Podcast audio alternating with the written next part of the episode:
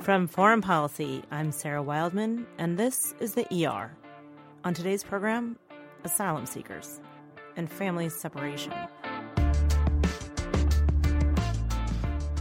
President Trump has tried more aggressively than just about any other modern president to stop immigrants from coming into the United States through our southern border. In May, he tightened that policy even further people who came seeking asylum were immediately detained and separated from their children.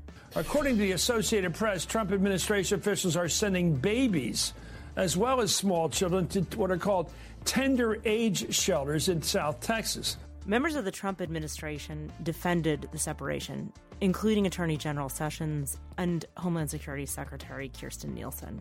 We will not apologize for the job we do or for the job law enforcement does for, do, for doing the job that the American people expect us to do. This, in turn, sparked protests across the country.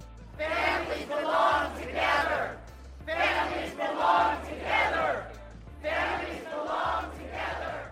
Outside of the administration, though, family separation became a red line. All three living former First Ladies, and the current one, urged Trump to reconsider the policy. Then on June 20th, President Trump abruptly changed course, signing an executive order. So we're going to have strong, very strong borders, but we're going to keep the families together. I didn't like the sight or the feeling of families being separated. While the order ended the policy of family separation, it didn't address how to reunite the estimated 2,500 children already separated from their parents as officials and courts sort out the details of this. Left in the middle of the families being held in detention and the children suffering from the trauma of not knowing when or if they'll see their parents again. To help us understand what that means is Anne Chandler. She's been on the front lines of this issue working as the executive director of the Tahirih Justice Center in Houston. That's an organization dedicated to protecting women and children from violence. Welcome, Anne. I really appreciate No, it's a pleasure speaking to you. I mean, of course, we're speaking about the border, family separation, and the possibility of family reunification. And despite Trump's executive order last week, I kind of want to go back. I want to know how did this start? When did you start to see a change in the policy? I think we started to see more children taken from their parents in unusual ways starting in October of last year and it was a volume that was, I would say, troublesome, disconcerting. And uh, we saw it in the midst of really harsh rhetoric that made us think, you know, this could blow up at any moment. So, what we're talking about now is this so called zero tolerance policy. Yeah. So, have you been to the border recently and, and sort of witnessed the change in how people are received? I have, and you know what we saw uh, the first time we were there is we spoke to mothers many days after they had lost their children, and they told us, for example, stories of I was holding my child. An officer came and said they needed to take my child for a bath. And then I let my child go. And I was under the understanding it would be a few minutes. So I asked, and they said, Oh, it's taking a little bit longer than necessary. And then I asked again and again. And finally, they told me that I wouldn't be seeing my child again, that he had been taken and he would be brought to a different shelter many miles away. So, what you're saying is that women were lied to and did you have these conversations yourself? Yes, and my staff, as we talked to the mothers, and the setting was quite difficult because we met with individuals who, while we were interviewing them, still had their shackles on their wrists. When we would ask a mother, Tell me about your separation, as we're trying to collect those stories and get a sense of what is that sense of loss and those moments look for, one woman would be telling her story, and next to her, two or three women down the road would just start sobbing. And so we would take another woman's statement and um, heard from another mother how all she wanted was to be able to share the medical information of her epileptic child. Her child had severe epilepsy, and she knew how sick her child and what those seizures looked like. They would get incredibly violent if her child did not have a very stringent kind of uh, drugs given to her. And she was deeply concerned that the officer that took her child from her had no concern to actually pause and listen to the detailed kind of instructions that she knew regarding what medications her child should be taking and when. And so what she was asking for me is, can you help me relay this information to whoever has my child? And wait, where are the women from that you're speaking to? And you, you mentioned now more than once that they were in shackles. Is that new? I mean, were we putting women in shackles before who were bringing children over? I have never seen asylum seekers who arrive with children in tow shackled. And in fact, you know, the rationale I asked a U.S. Marshal, I said, why are they shackled? And he said, it's my instructions. And what these individuals were facing, the crime that they were facing in court, that I guess caused the Department of Homeland Security to put them in shackles, or the U.S. Marshals, I don't know who actually did so, was a misdemeanor right? A six months possible sentence. And in other cases in our country, do we put individuals who are facing a maximum jail time for six months in shackles? The judge who was presiding that day actually walked into the courtroom, and I mean, the courtroom was beyond full. They couldn't possibly sit another body on a bench. These were mass processing situations. And you were in the courtroom that day when you saw it? Yes, and he he just paused before um, receiving any of the pleas, and he said, "I'm going to step outside. I want to come back in, and I don't want to see a single defendant in shackles." And so I, I was quite proud of the magistrate that he at least wanted to give the asylum seekers that day a little bit of dignity. And one of the statements that a father asked me, he said, "Will my six-year-old son arrive?" in courtrooms with shackles like what I am wearing today.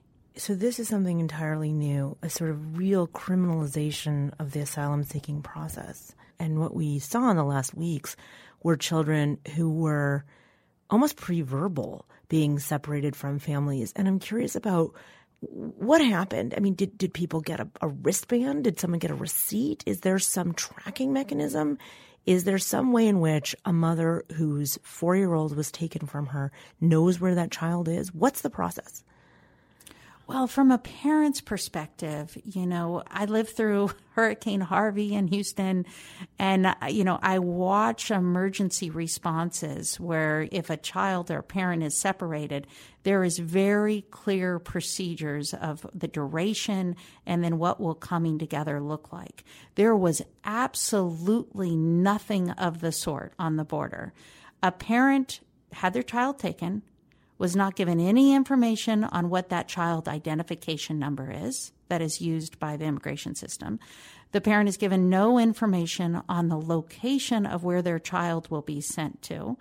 The parent is given one phone number, which is an 800 number, and so the parents still, when we tried to get clarity on individual matters, please tell me of what are the options of parental reunification and when and where and what needs to be done, we do not get clear responses. Does that mean there's a chance that some of these children will be permanently separated from their parents? Yes. And what then? What's the path for those kids and what's the path for those parents? Well, it's uh, incredibly complicated because the children have been put into a different legal structure that was crafted in a way to protect children who arrive on their own who are not accompanied by an adult or a legal guardian. And the parents are put on a legal structure right now that is heavily focused on swift removal with very little judicial oversight.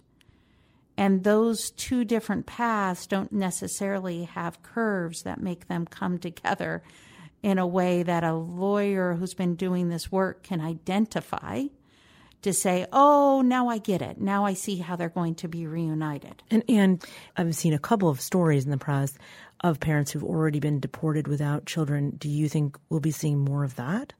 I very much wish the answer to that is no, but I haven't heard no in any type of um, executive order or policy memo coming out of the Department of Homeland Security. And so I am very terrified that many of the parents that I have visited with here in the Houston detention centers are on a pathway to being removed without their children. Tell us what the detention centers feel like. Is it crowded? Is it tearful? What, what is it like? So I think the adult detention centers right now, you know, where the um, parents are from Central America and in Houston, if I could describe them, they look like any other jail. They're they're facilities where there are in fact um, individuals who are non-immigrants at some of these facilities, and so the structure is kind of similar. They wear traditional jail clothes, and what their communication is one of just kind of intense distress, depression, anguish.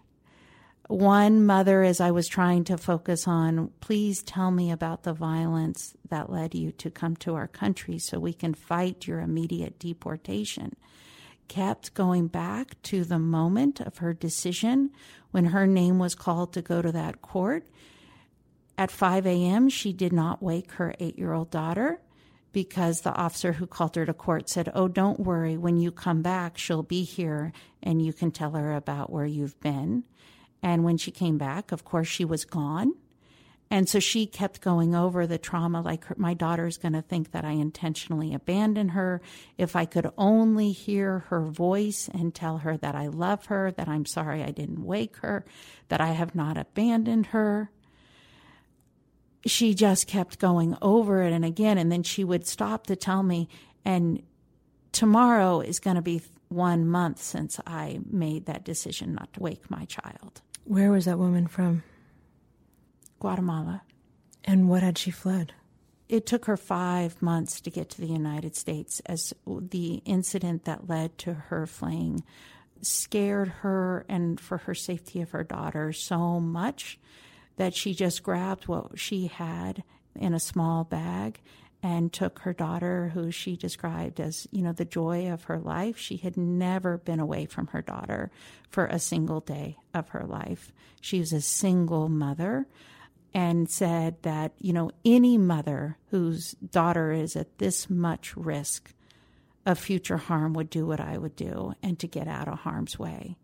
And so she would make it a certain distance, work for food, for pay, for enough money to go another leg of the journey, all the way through very dangerous Mexico to get to our border to ask for asylum. And do you have any idea where her daughter is? No. So, despite getting paperwork filed and permission and like and making a phone call, you know, 48 hours, I still have not been able to connect that daughter and that mother as I'd hoped to on that first conversation. And do you have any sense of where the children were taken to at all of that group who may have been taken that day? Well, we have a sense as we look on a kind of, you know, when we plot, these are the parents we've been able to identify. These are the ones that have asked for us to our assistance. And as we do get paperwork of privilege signed by parents, we can then reach out to that department I was talking about, the Department of Unaccompanied Children Services, that's run by Health and Human Services, and locate those children. And we're learning that those children are in New York, Michigan, Miami, California, Texas. They are dotted in detention centers all across the United States. And we have asked for much more transparency from the Health and Human Services to say, where are the separated children? And can you please help us work in a child parent focused way to ensure that there is a minimum immediate communication and swift reunification. But we aren't getting that data. They're saying it's private, it's confidential, we can't release anything how do you track a child who might not even know his or her last name? Yeah. Who might yeah. not know his mother's name other than mama? How do you track that child? That's a great question. And what's astonishing with me is obviously the Department of Homeland Security booked these individuals and separated them. We know that. We know they have that child's parent's identity. And they put these children in the care of Health and Human Services, and then they contract with a large number of nonprofit organizations, such as in Texas, a big one is called Southwest Keys. And then Southwest Keys hires professionals such as social workers and case managers to support these children. And these case managers are spending their time and their resources trying to figure out the name of the parent and the location of the parent.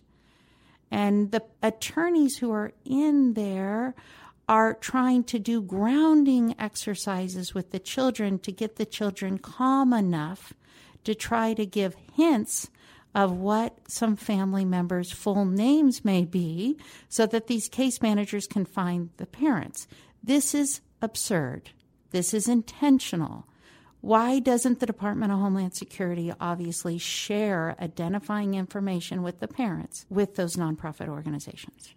And when you say calm enough, is that because the children are so distraught that they can't speak and explain, or what do you mean by calm enough? Some of these children as young as four months old to 17, and each child is in a different situation psychologically of what this separation means to them.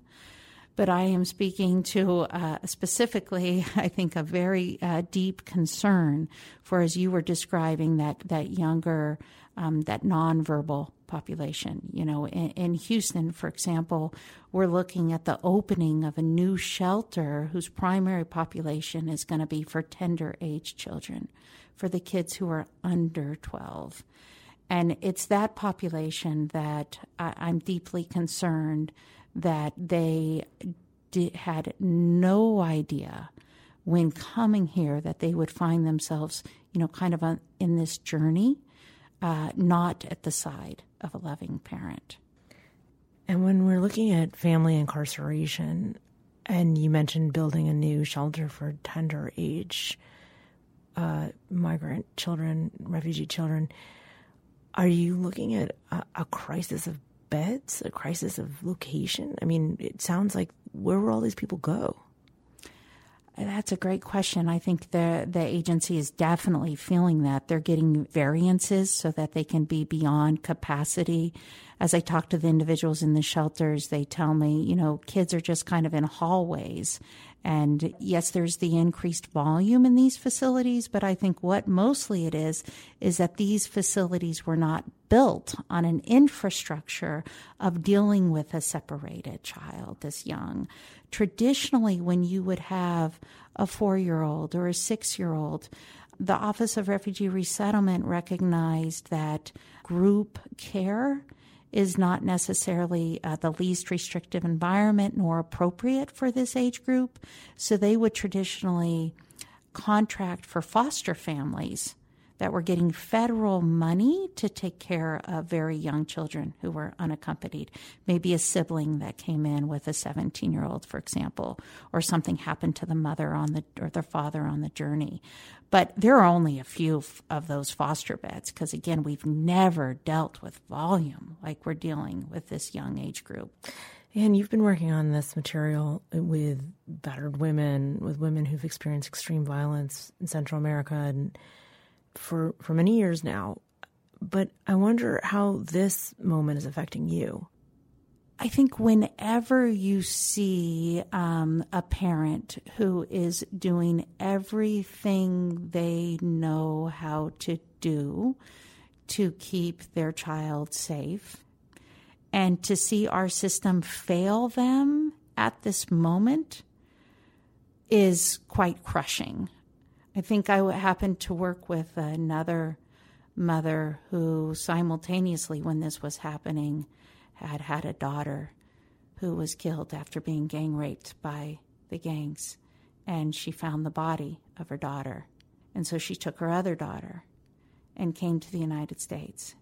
And I was having a conversation about her asylum process and how it's really hard now to win these cases because the law is changing and becoming more narrow. And She said something to the fact, well, at least they didn't take my daughter away from me. I don't know how I would handle it. And I think at that moment, my ability to kind of remain and have that kind of professional look of an attorney, I couldn't keep it. I just felt like, what are we doing to a population that right now really needs a structured, organized legal process to ascertain whether you have a refugee claim or not. What you hear a lot from this administration and, and others is that there's a country has an obligation to protect the borders. And that doesn't sound like what you're seeing. I, simultaneously, I do think that there is a common shared belief that we have borders. There's absolutely an obligation to have rules regarding entry and deportation on the border. I just think there's a rejection of this kind of framing of the issue that we see from the administration that it's either open borders or we must build this wall. It's not a black and white answer. It's in fact no. We we we give individuals an opportunity to present evidence and we have an impartial judge who should evaluate that evidence and make a, deci- a decision as, you know, unfortunately with the world that we live today, these are life and death situations that need nuanced approaches that don't involve cruel measures such as taking kids away from their parents.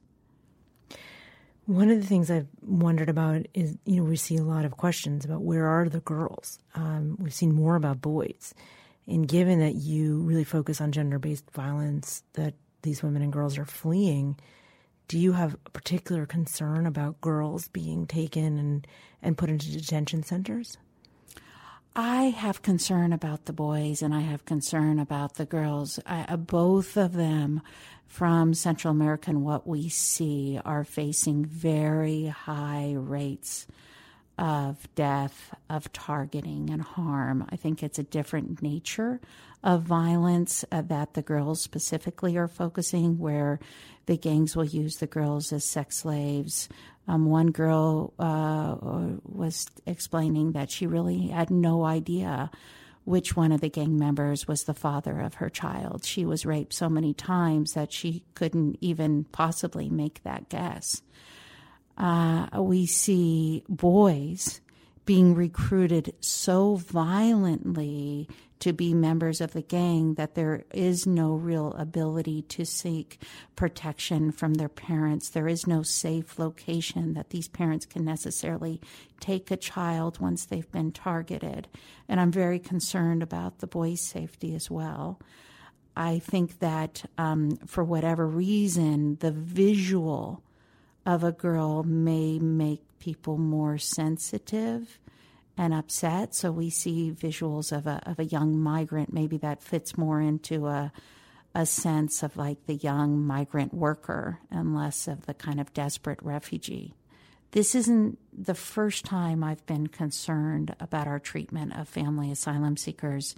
There was a time in 2014 and 2015 when President Obama and his administration decided that we were going to detain family units until the finality of their case. And so I did have an opportunity when family detention was really being ramped up here in Texas to spend a month with children who were with their mothers who had been detention centers for four, five, six, seven, eight months. And what I saw with children who had been in an inappropriate jail setting for that long is we saw a seven year old and a nine year old returning to try to breastfeed from their mother. We saw a child try to jump off a roof. We saw one 16 year old just turn nonverbal and stop talking completely. We saw many signs of children who were 6 to 12 regressing to bedwetting their sheets and then getting bullied.